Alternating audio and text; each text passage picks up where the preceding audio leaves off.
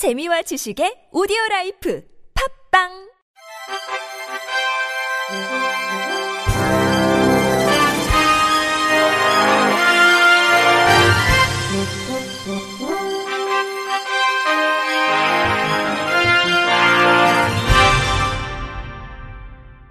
청취자 여러분 안녕하십니까? 10월 7일 수요일 KBRC 뉴스입니다.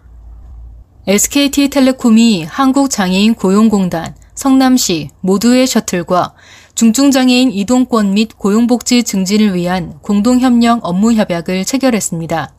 이번 민관협력으로 4개 기업 및 기관들은 이달 말부터 성남시 장애인 직업재활시설에서 근무하는 중증장애인 70여 명을 대상으로 자택 앞에서 근무지까지 도어 투 도어로 출퇴근을 지원하는 착한 셔틀 모빌리티 시범 사업 운영을 시작합니다.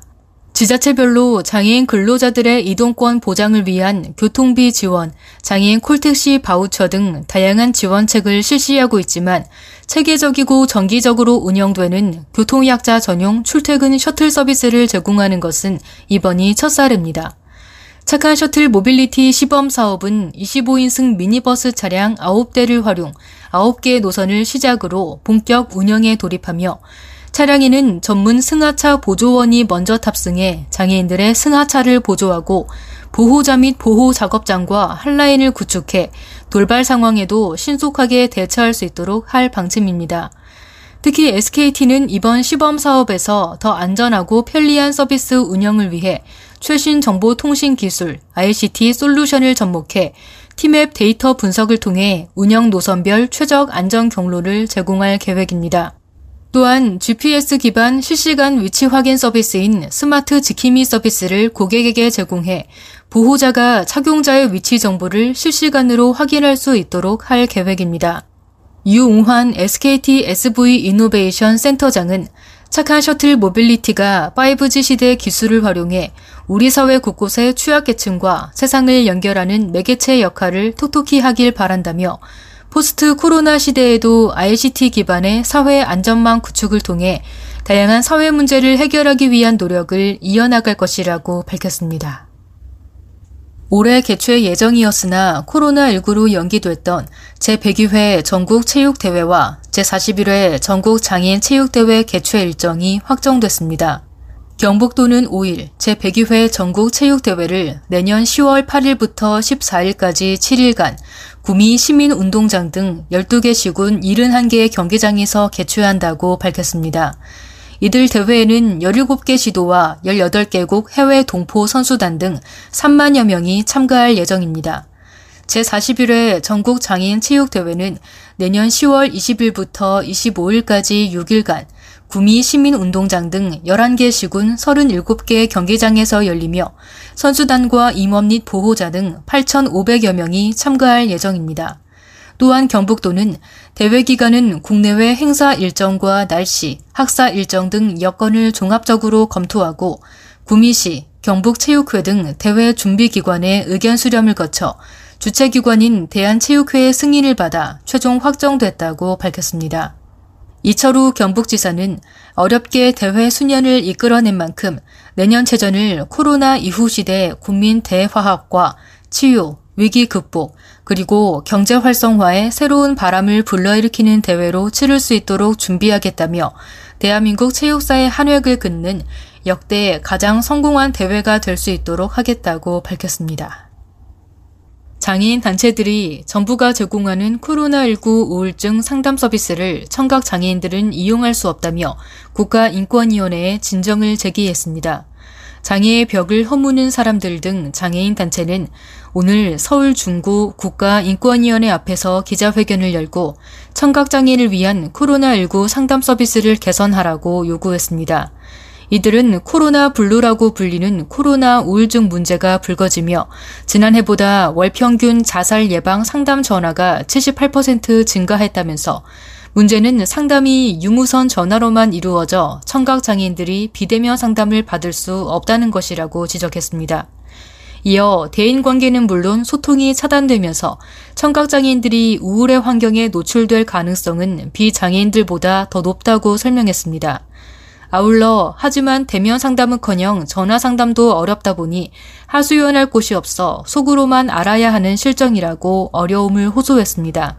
진정을 제기한 한 청각장애인은 흔히 말하는 코로나19 우울증이 온 것 같아 상담을 받고 싶었지만 직접 상담은 모두 불가능했다면서 전화를 할 수 없는 농인들도 속시원히 상담을 받을 수 있는 곳이 있었으면 좋겠다고 밝혔습니다. 질병관리청은 자체 카카오톡 채널을 통해 청각장애를 위한 1대1 문자 상담을 제공하고 있으며 129 영상수화 상담 앱을 통해 상담이 가능합니다. 다만 장애인을 위한 정신 상담 서비스는 별도로 제공하고 있지 않은 것으로 확인됐습니다. 단체들은 보건복지부와 정신건강복지센터, 중앙자살예방센터 등의 청각장애인들이 상담을 받을 수 있는 시스템을 구축할 것을 요구했습니다. 충남 최초의 천안시 장애인 보호 작업장 꽃밭이 장애인 근로사업장으로 확대됐습니다.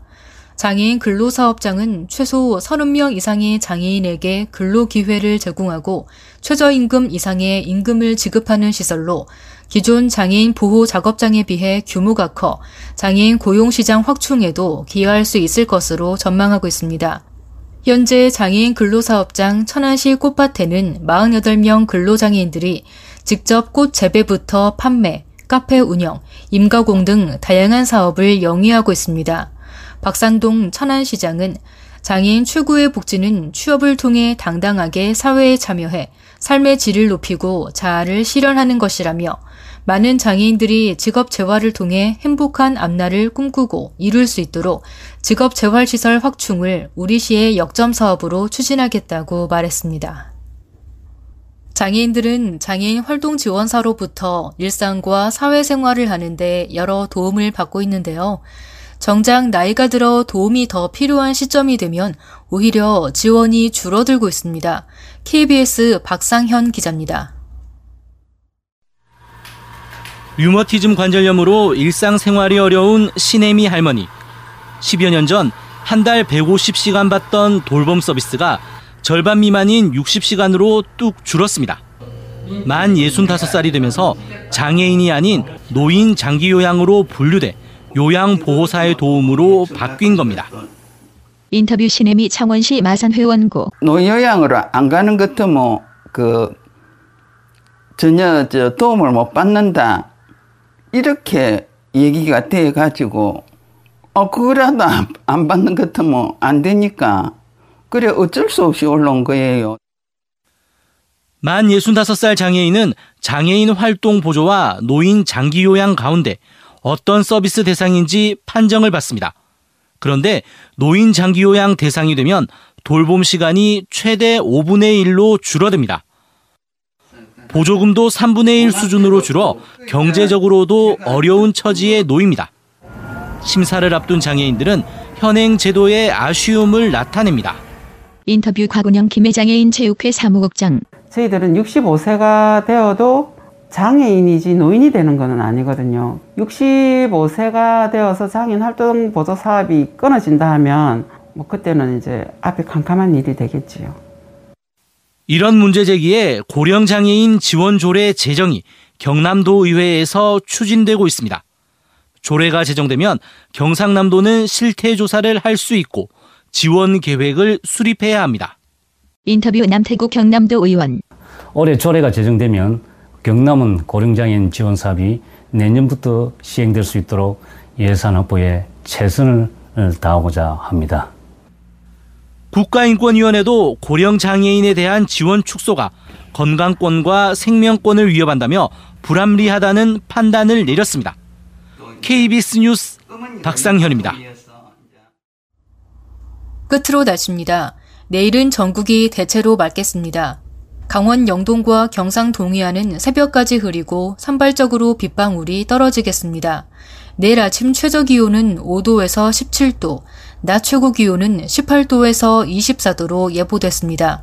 중부 내륙을 중심으로 아침 기온이 10도 안팎으로 떨어지며 낮과 밤의 기온차가 10도 이상으로 크겠습니다. 건강관리에 유의하시기 바랍니다. 미세먼지 농도는 대기 확산이 원활해 전 권역에서 좋음 수준을 보이겠습니다. 이상으로 10월 7일 수요일 KBIC 뉴스를 마칩니다. 지금까지 제작의 안윤환, 진행의 홍가연이었습니다. 고맙습니다. KBIC